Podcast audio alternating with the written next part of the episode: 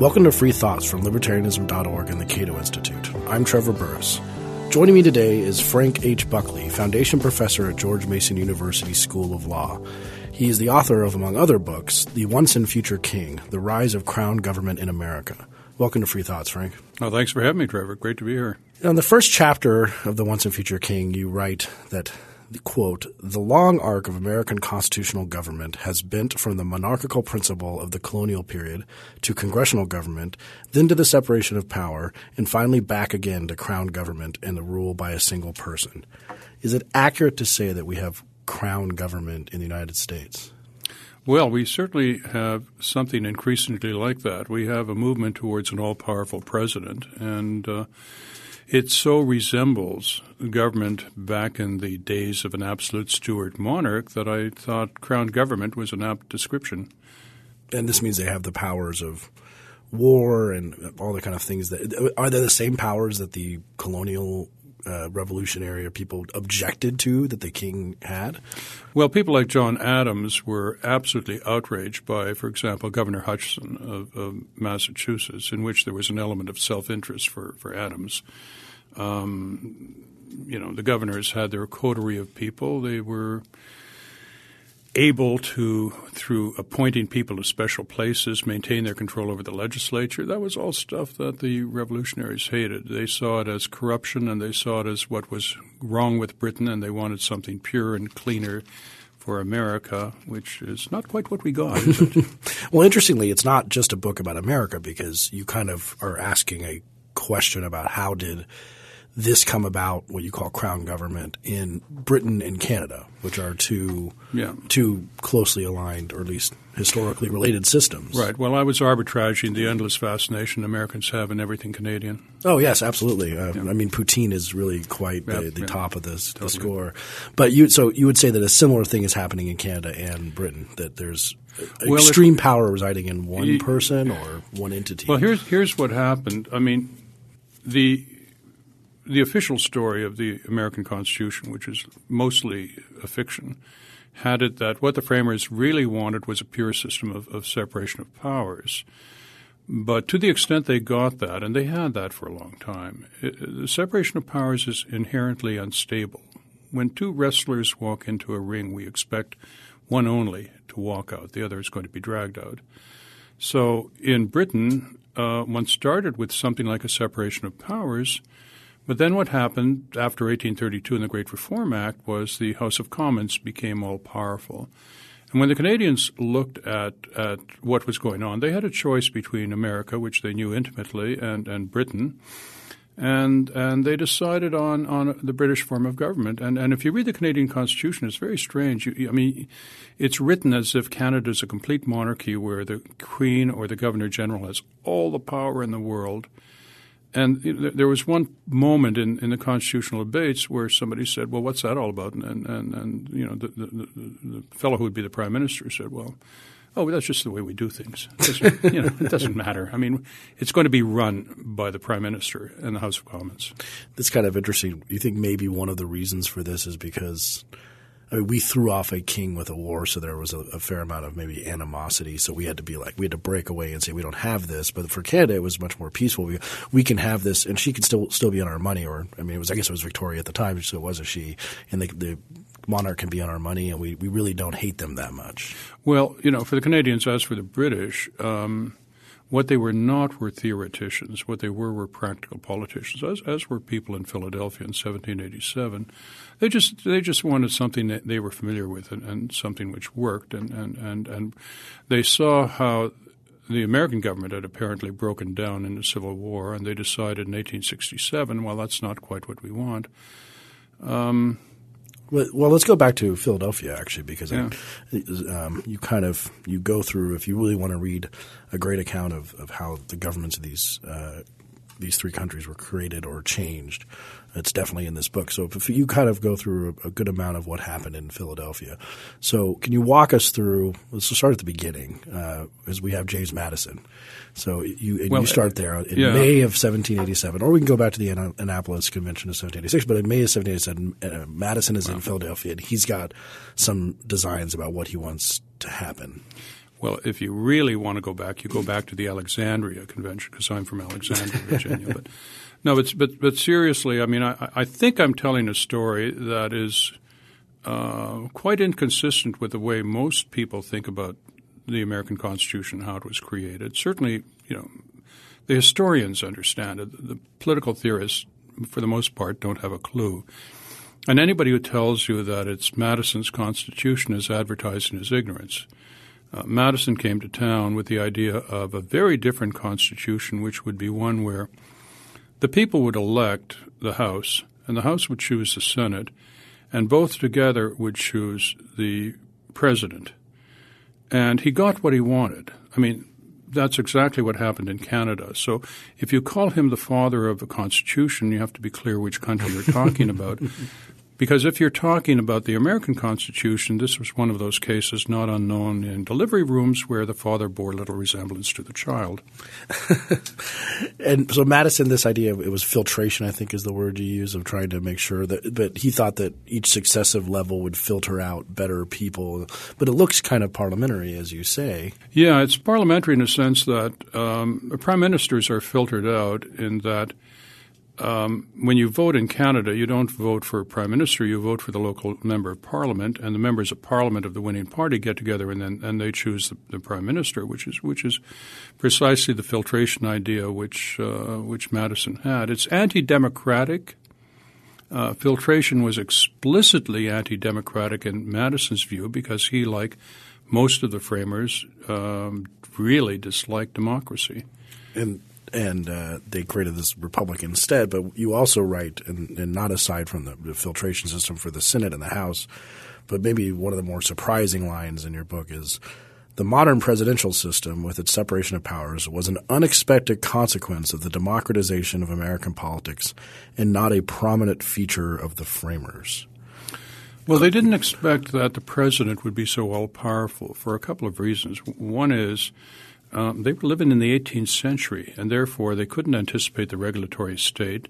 They couldn't anticipate the modern media. They couldn't anticipate the travel uh, problems back then. I mean, it was harder to get around in America at that time than it was in Roman times with Roman roads.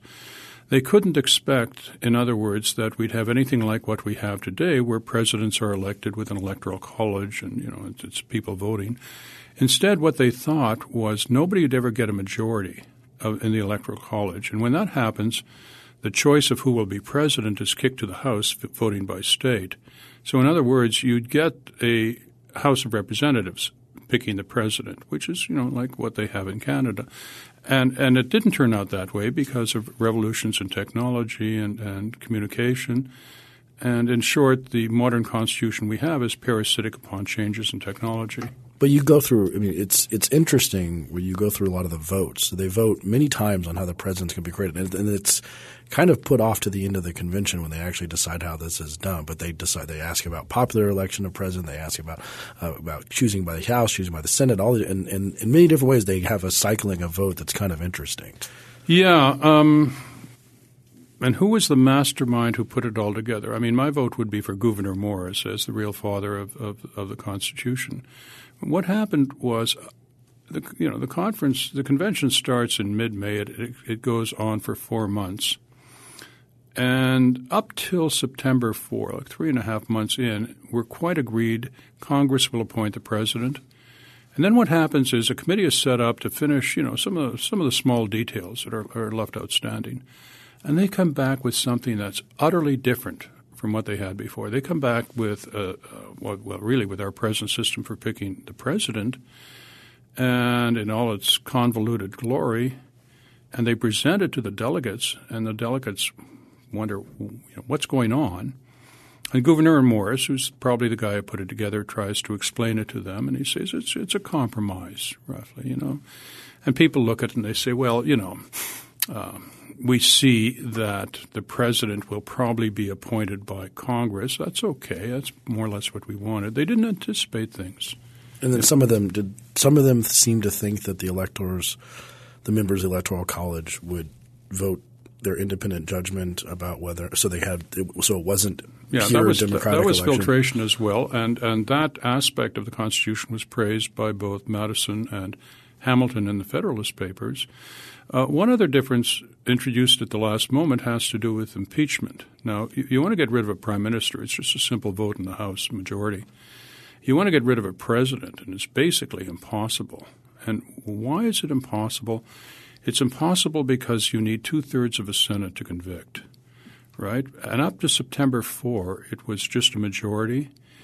And the change is so fundamental but nobody picked up on it for the next for the last two weeks of the convention. There, there was just too much going on. They wanted to go home. But but that arguably is as important as anything else in the in the structure of the Constitution.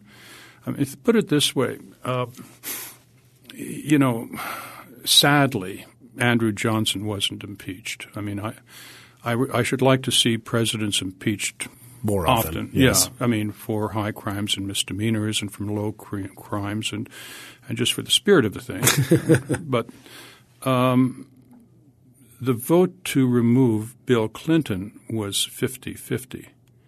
Now, I mean, had we been living under that old Constitution, that would have been enough to remove Bill Clinton if the deciding vote had been cast in favor of removal by the then Vice President Al Gore. And would that wouldn't that have been fun to watch? Yeah, and that would be kind of like a no confidence vote. Uh, it'd be, it'd be much easier to get rid of a, a, a, losing president. I mean, you know, we, we, we might have kissed goodbye to George Bush in 2007, uh, to Obama in 2011. Yeah. You think that Washington's presence there? A lot of historians would say that George Washington's presence in the convention uh, and everyone's understanding that he was going to be president made them a not think about the Article 2, the presidential powers, as much as they thought about other parts of it, and B, not put enough protections in there for people who weren't George Washington and of the character of George Washington. Everybody thought so at the time. Washington was an absolutely commanding figure, really the, the indispensable American um, a person entirely absent from the constitutional histories of Britain and Canada. I mean, nobody, no, no, nobody then was as powerful as Washington. And even today, people ask, you know, what would Washington do? Nobody asks, what would Billy Pitt do? Billy Pitt. Oh, William Pitt from yeah, from Pitt, Pitt the younger. Uh, did, did, he go by Billy yeah, to his remember friends? there was there was a quarrel in uh, in The Simpsons as to whether the Duke of Wellington or or Pitt the younger was the best prime minister, and Homer slugs it out with somebody. well, that, that's a good segue to go to Britain. Uh, now, British system. We, we kind of alluded to it earlier, but I wanted to get a little bit more into. Yeah. It seems that uh, a lot of significant parliamentary changes, or at least with the prime minister in relation to the king, occurred during the American Revolution and right after, and then and then further changes occurred in the 1830s. And you could talk a little about about how the system evolved in Britain. Well. Um, it was a slow evolution, and it really began with Pitt the Younger wresting control of the finances away from, from George III, um, who conveniently went mad during this period. Um, but by 1832, things had changed utterly, and it became clear that the House of Lords didn't really count for much, and the king didn't really count for much. I mean, the last time the, the, the monarch exercised his or her veto was Queen Anne in 1711. So that's pretty much gone. And that's still true today?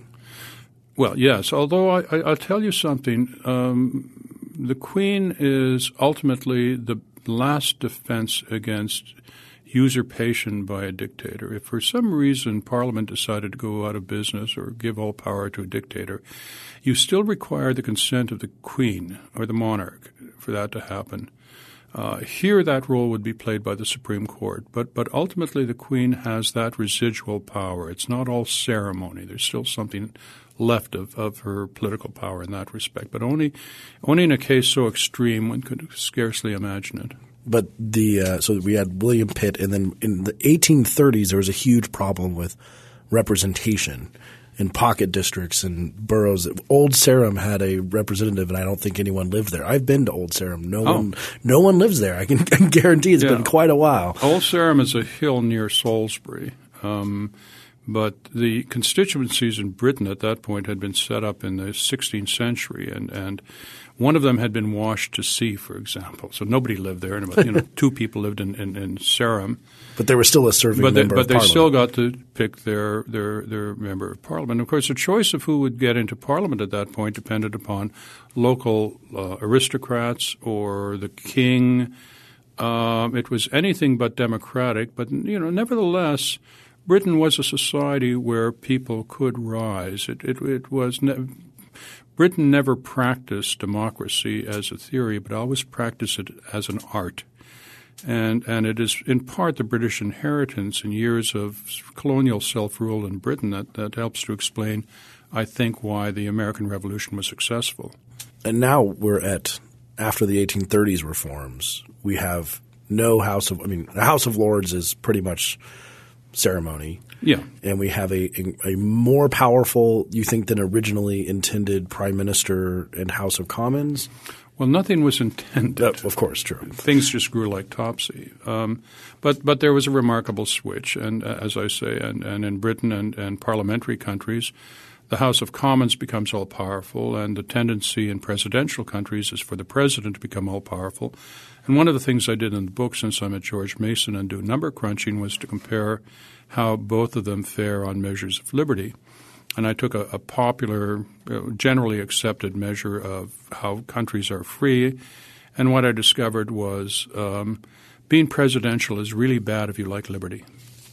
And is that this is for Well, there are nine. There are South about ni- American yeah, countries There, there are about 90 presidential countries and about 60 democratic parliamentary countries. And then there are a bunch of really horrible countries I, I didn't get into. But roughly, it's 2 billion people live with a presidential system, and 2 billion people live with what I call the Anglo Canadian model, which is begun in, in England and first exported to Canada and then throughout the world. And the Anglo Canadian model is vastly superior, as I say, in terms of protecting liberty. Now let's talk about some of the reasons why. Uh, you list you list many of them uh, with the characteristics of the president. So we have the separation of powers in America, which is an issue for aggrandizing power in the president. Uh, so we have presidential legislative power. Can you? And that's America. What can we talk a little bit about what that is? Well, I think the first thing you want to do is uh, take a look at what some of the anti-presidentialists have to say here in the United States. They worry about things like regulatory reform or whatever, and you know, the, the point is there is a tendency towards concentration of power in a political leader under any system, whether it's Britain, Canada, or the United States. The regulatory state tends to produce a very, very powerful uh, political leader, prime minister or president. So does the modern media. The question then is which system is better able to constrain an overreaching political leader? And you know things like the you know the the, the, the, the fact that you have to meet the House of Commons and the possibility of a vote of no confidence constrain prime ministers, and that's absent here. So you know Obama can you know Obama can say, for example, uh, if they don't want to pass it, I've got a pen.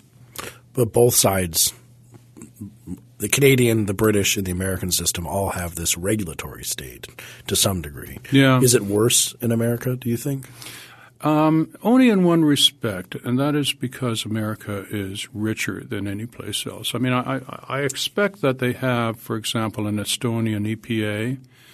But I, I mean, but if somebody has a problem about uh, you know wetlands in Estonia, I, I, I, sort of see them picking up the phone and telephoning the Estonian EPA, and there are three people in the room, and one of them has a manual typewriter, and, and they don't have anything to you know they can't do anything. Whereas here you have a um, uh, you know uh, what, what, hundreds of thousands of EPA lawyers, you know, with the absolute desire to put you in jail. the, this is this is definitely true. Um, another part of the presidential power you discuss uh, is the non-enforceability powers.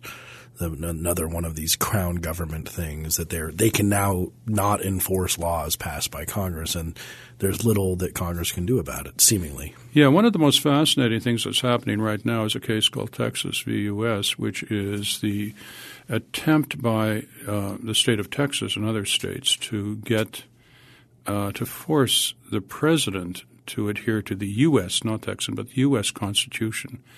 And and what Obama has done is Obama has uh, really through a, not a, an executive order but a memorandum through his uh, Homeland Security Secretary.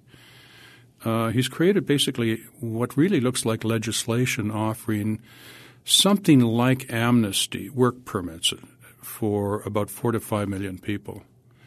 It so much looked like just pure legislation that uh, I found it really quite shocking. And I expected, in fact, that the Supreme Court would do something about it. Now, with the death of Scalia, one doesn't expect that to happen, in which case well, one would revert to the Fifth Circuit decision, which struck it down. But you know what? Uh, shortly after the first trial judgment in the case, Obama said, That's okay, I'm not going to deport them anyway. So the difference is there are no work permits, but nobody's going to be deported. So the, the thing is, how do you force a president to enforce the laws? You know, I mean, can, you you can't issue a mandamus order saying Obama do this. I mean, it's it's been done. It's been done, for example, when courts have ordered mayors to desegregate and things like that. But at the level of you know the grand constitutional theory, it's hard to see the Supreme Court, even had Rod Scalia been there, to do that. Now compare that to a parliamentary system. In a parliamentary in a parliamentary system, um, firstly there'd be no need because what you'd be talking about is control of parliament by a prime minister who's you know the leader of a party and a majority typically and so they passed legislation. So he, he would be able to he would be able to do what he'd be able to do what he wants, but you know if, if, if, if he mucks it up in some way, I mean, he still has to meet the House and, and, and, and run for election. And he has a there's a form of daily accountability which really doesn't exist here. I mean, a, a good example would be the Benghazi hearings. Uh, which were very important here in Washington and probably not too many other places. But in Parliament, for example, the opposition has the ability to keep the Prime Minister's feet to the fire as long as they want. And it's not a matter of some hearing which may or may not be covered. It's the main business of Parliament. Uh, the House of Commons is really the opposition's playground. It's the opposition who decides what's going to happen. It's the opposition really which sets the rule. It's the opposition which says this is going to be our issue. And if if we have something that resonates with the public, we will stick with this for a full month if need be to bring the the, the, the party in power down. Uh, you know, Trey Gowdy's hearings were nothing like that. But you know, it sounds like you're very much supporting. Uh, you are supporting a parliamentary system, but they. Well, I'm 229 years too late. but they have they have drawbacks. I mean, as you said, Britain and Canada have extremely powerful crown rule governments themselves. They're just better than the one in America, in your opinion. Yeah, I mean, there's there, there's a natural tendency towards uh, the restoration of a Stuart monarchy, if I can put it that way. There's a natural tendency. I mean, the Stuarts were moderns, and it was the opposition at the time, Sir Edward Coke, one of the most repulsive people in British imperial, uh, parliamentary history. Uh, it was the opposition which was, in today's term, um, kind of old fashioned. Modernity favors the centralization of power in a, in, in a leader. But as that's so dangerous, one has to ask, yes, well, what system is better able to control the guy? So, you know, daily accountability in the House, uh, the, the, motion of non-confidence, but also the idea that you have to make a name for yourself in the House to, to get ahead. And, and, and Parliamentary systems are really good at ferreting out the thin skinned and the grandiose and the people who have problems with power and the nasties. And it's not the case, for example, that many of the, without getting into names, it's, it's not the case that leaders who uh, um, dominate in the polls or who here were presidents in the past would always succeed in a parliamentary system. Uh, they'd be found out and they'd be ridiculed. I mean, you, you have to you know you have to deal with people who will stand 20 feet away from you and, and ridicule you and take it and respond with wit and judgment and information and in Canada in two languages. And that's not something too many people here could do. It, you, you mentioned centralization as being the inevitability. Maybe is the way it's it's the natural process to centralize power. But does that mean that therefore we should have stayed with the Articles of Confederation, or we should be living in smaller provinces where centralization isn't so dangerous? Well, you're you're talking about the, the optimal size of government, and there's a, an argument you can make that America is just too big. Um, there are other arguments that it is doing just fine the way it is. Um, it's too big in the sense that when power is centralized here, power is really centralized as opposed to a smaller country. Um, and it's also the case when you have a large country. This this was an argument made by Rousseau. Uh, when you have a really large country, then you have to have a whole bunch of representatives, right? But you have only one president, and the more the representatives, the more they are a well, just a, a mixture of, of, of, voices nobody hears. I mean, we know who the president is, but the Speaker of the House is from someplace in Wisconsin you never heard of. Mm-hmm. So, um, so, maybe we should avoid. I just I, there's a, there's another thing to be said for large government, by the way, large countries. Um, there was a really really good book uh, called The Race Between Information Technology by Lawrence Katz and Claudia Goldin and they said the reason why America cleaned up in the 20th century was because it made all these investments in human capital and education. And, and, and, and Europe wasn't doing that. But, but the thing is, other countries were doing that as well. Australia, Canada, New Zealand made equal investments in education, but what they lacked was size. I mean, what they lacked were markets, in short. So, by virtue of its size, America began to dominate and still dominates in a way that smaller countries can't. You can call it uh, mercantilism or you can call it imperialism, and much of it was nasty, but nevertheless, yeah, it it it, uh, it, it does have its positive aspects. There's one of the really astute observations you make in the book about one of the virtues of parliamentary systems over presidential systems is that you separate the head of state from the head of government. And it, and it reminds me of my colleague Gene Healy's Cult of the Presidency book in the sense of what we do to p- presidents and how much we lionize them. Could you talk about that a little bit? Absolutely. And, and uh, much as I'm here to plug The Once and Future King, let me also plug Gene Healy's book. It's absolutely splendid. Um, you know, this this is something like um, you know the question is do, do, do, fish notice that they're swimming in water? no, they just live in it. Do Americans notice that there it matters that the president is a head of state? No, it's just sort of the way things are. But if you're in a parliamentary system, you're accustomed to the idea that the head of state, the queen, is someone to be revered. She's a symbol of the country. I mean, you can unabashedly love her without being political in any way. But as for prime ministers, they're figures of fun. I mean, you ridicule them, nobody takes them seriously. Whereas here, if you make fun of the president, it's you're, you're you know it's like you're being disloyal, uh, and that brings a, a, different person to the top.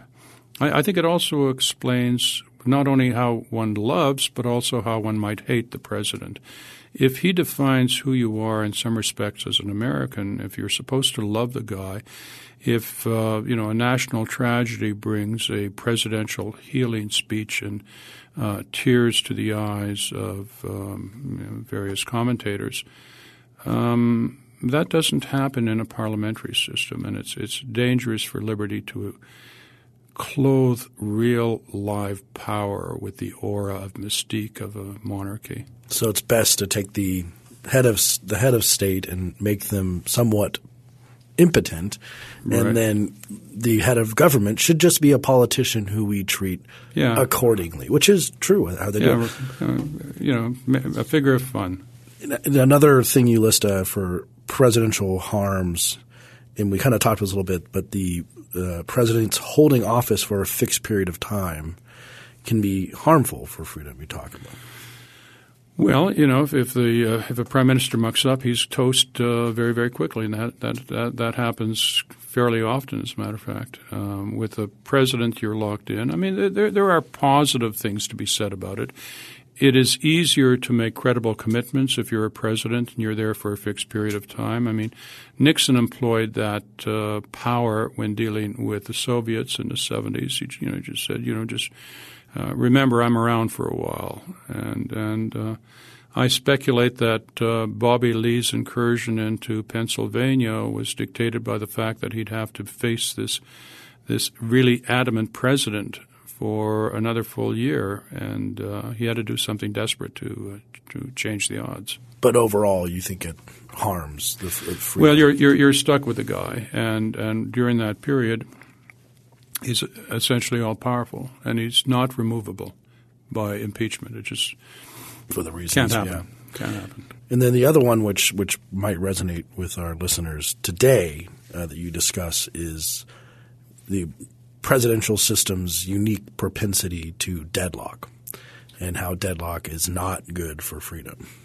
Well, of course, you know, gridlock is is a function of a separation of powers, and what gridlock means is legislation doesn't get passed. And when legislation doesn't get passed, you get the phenomenon of a president saying, "Well, if they can't do it, I'm here with my pen, therefore I will do it." Uh, you know, to that extent, I think presidents actually like gridlock. Gridlock empowers presidents.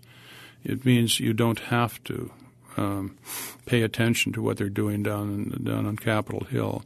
You are the tribune of the people. You will defend the people. You are in charge. Um, you know, there, there, there. You know, I, I recall many Republicans at various points in the last thirty years saying, "Pray for gridlock." Right? Nothing, nothing's going to happen. But but the point is, you know, here here you're stuck with all these really horrible laws, and you can't get rid of them. Um, you know, um, maybe maybe Obamacare will be changed, but they're, they're you know, think of the, the, this absolutely stupid 1965 Immigration Act.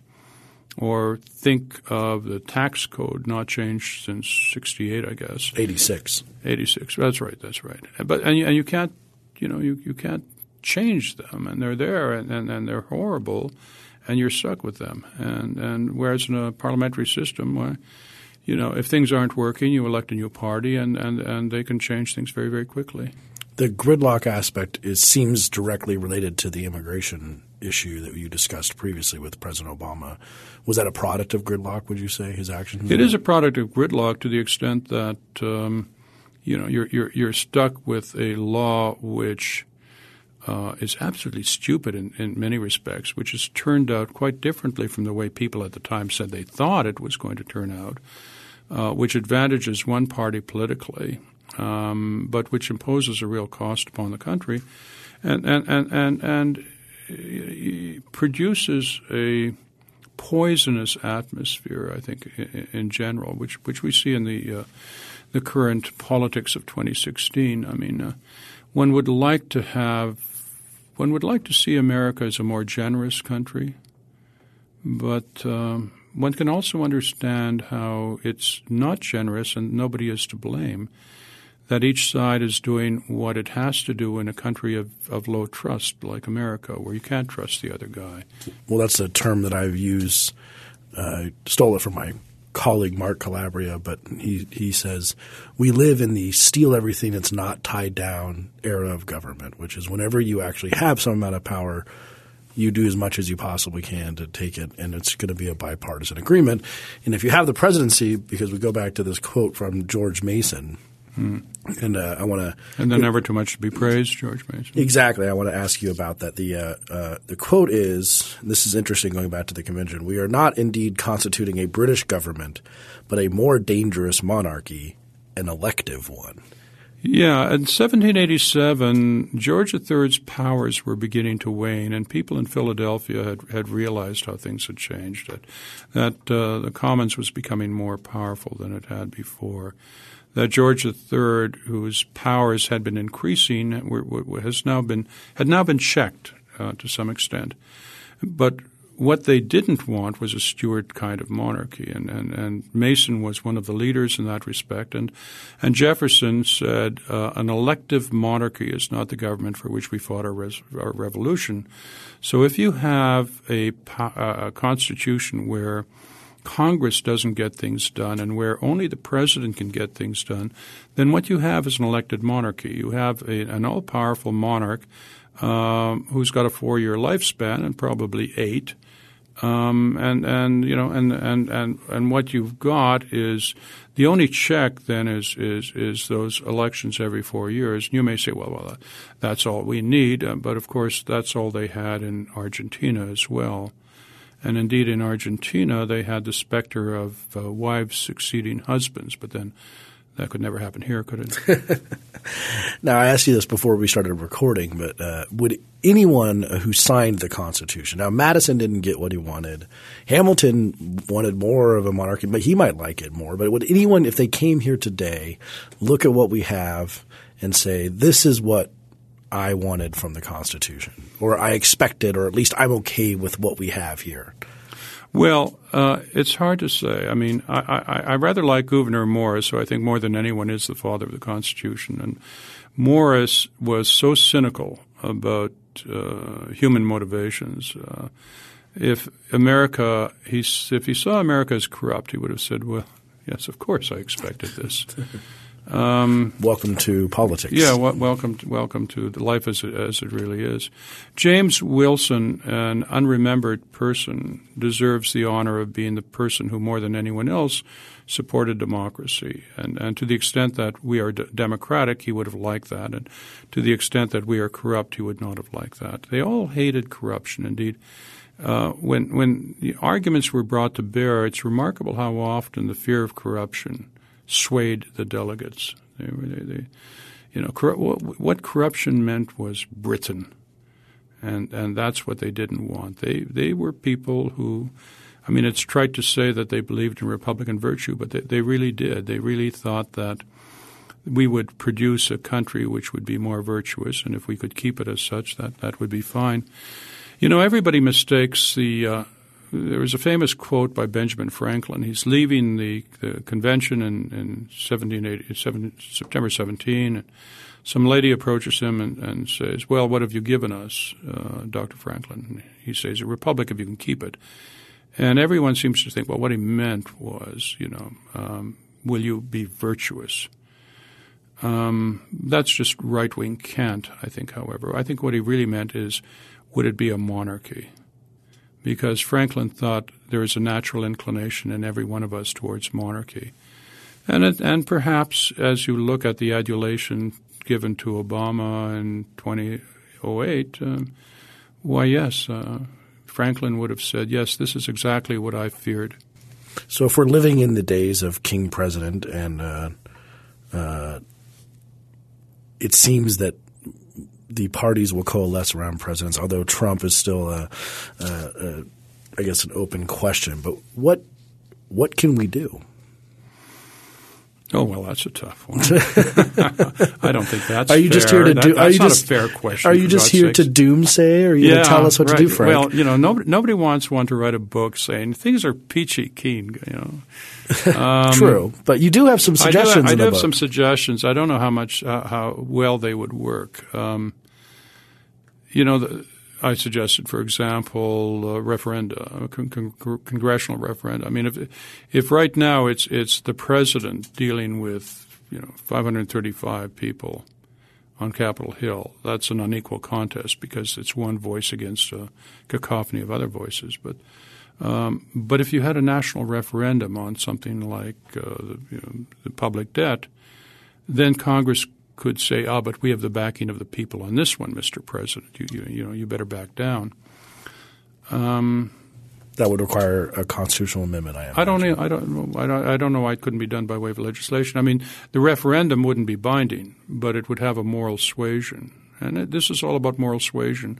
I mean, the president employs the moral suasion of being the only person elected by the country as a whole and being the head of government. That's that's big time moral suasion as against a John Boehner or Paul Ryan. So, so yeah, so it's it's uh, it's it's a matter of democratic legitimacy, which is which is what the president has. Now, what about congressional reform? Because you have people on the Hill like Senator Mike Lee, who is running the Article One project to try and take some of this back that the president has taken from Congress. Is that something that could work?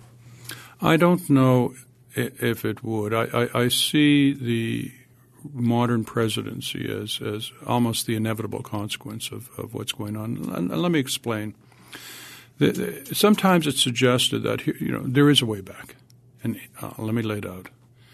You know, we've been ruled, it's true, by a power-hungry president who wants to rule as a, as a monarch. But what we'll do is we'll elect our guy, and then he'll rule modestly with Congress and that's sort of Act One. Uh, already, I'm you know I'm making some assumptions here, right? Then Act Two comes when the Democrats, the par- party of untrammeled presidential power, when the Democrats see how moderately the Republicans have ruled when they had all three branches, and the Democrats will be. Um, Chastened? will be so impressed with Republican moderation that when they get their turn, they then will rule as Republicans do. And do you see a flaw in that argument? I see a few, yes, yes. Yeah, okay. well, it, it, this is called being a patsy. right? Yes. You know, I'm going to be nice and then you're going to be nice. It's called being a patsy. Mm-hmm. So that's the tendency in which both parties will tend, I think, to elect very, very powerful presidents. And, and, and ultimately, that's a threat to liberty. It's also a problem with corruption as well. But but but you, you know there there are only I said there were 90 presidential countries. Okay. Only three of them got top marks from Freedom House on liberty. Do you know what three they are? Um, America's one. America's one. Do you mean top marks in the top twenty, or well, no, sort of. You know, it's it's a top category of one. Um, President America, um, well, Germany has a de facto president, don't yeah, they? Germany, no, Germany's parliamentary. But isn't there someone called the president of there Germany? is, yeah, but the thing about parliamentary systems is if you, sadly, are not monarchies, then you'll have a figurehead president, which is what they do in a lot of countries. I don't think I can get the other two. Well, the other one, you know, one, one is France, but the thing about France is France has a semi presidential system where Congress, roughly, the legislature picks the cabinet. So, and the other one is Uruguay, which is so nice a country you'd almost think they were Anglophone. Well, they did just legalize drugs or, or marijuana, at least, I guess. So uh, yeah, I'm so. not on top of that Uruguayan. well, they're, they're, as I remember, their current president is a former prisoner of, the past government, so he's got an interesting job. So, are we are we? Uh, this might be the same answer, but optimistic in terms of because we have we. Uh, I hate to to have to bring up the T word, the Trump word. I mentioned him earlier, and you alluded to him earlier. But since he has sucked all the air out of Washington D.C., but we're here talking about presidential power and presidential figures and who gets elected president in versus kind of people who get elected in parliaments, politicians versus reality show stars. Are we seeing sort of the apotheosis of the American presidential mistake that happened, uh, at least in terms of what their expectations were in the form of Donald Trump? Well, it's certainly an extension of every trend I've described. Um, I don't know what would happen. I will say this for Trump: he has tapped on to issues that everybody in Washington had pretty ignored. much ignored. Yes, and uh, and full marks for that. I uh, you know I, I I don't know the fellow, but I know other people who know him rather well and who say he is you know on balance not a crazy in any way. It's it's a funny time. You, see, it's it's a time when official Washington and all the people who think they matter in the the, the, the intellectual conservative intellectual world when they're ignored, and that must be a psychic wound. But there's one more thing I fancy, and it's this: it's that. Um, like Muhammad Ali, like the John Wayne, like the Beach Boys, Trump is someone who could only be an American. And I think many Americans recognize that. He could not be a Canadian. I mean, he could not be British. Uh, Muhammad Ali could not be from Africa. He could only be American. And, uh, and for the conservative intellectuals who absolutely detest Trump, I think there's a certain element of a psychic wound of a of the rage of Caliban that sees his face in the mirror. This is an American. You see, many. I think many conservative intellectuals live in an imaginary country south of Iceland and, and east of the New Yorker, and that's not America. And, I, and you know, it's not my America. You know, my America is, has hip hop and monster truck rallies and things like that. Um, to the extent that conservative elites are unhappy, yeah, I like that.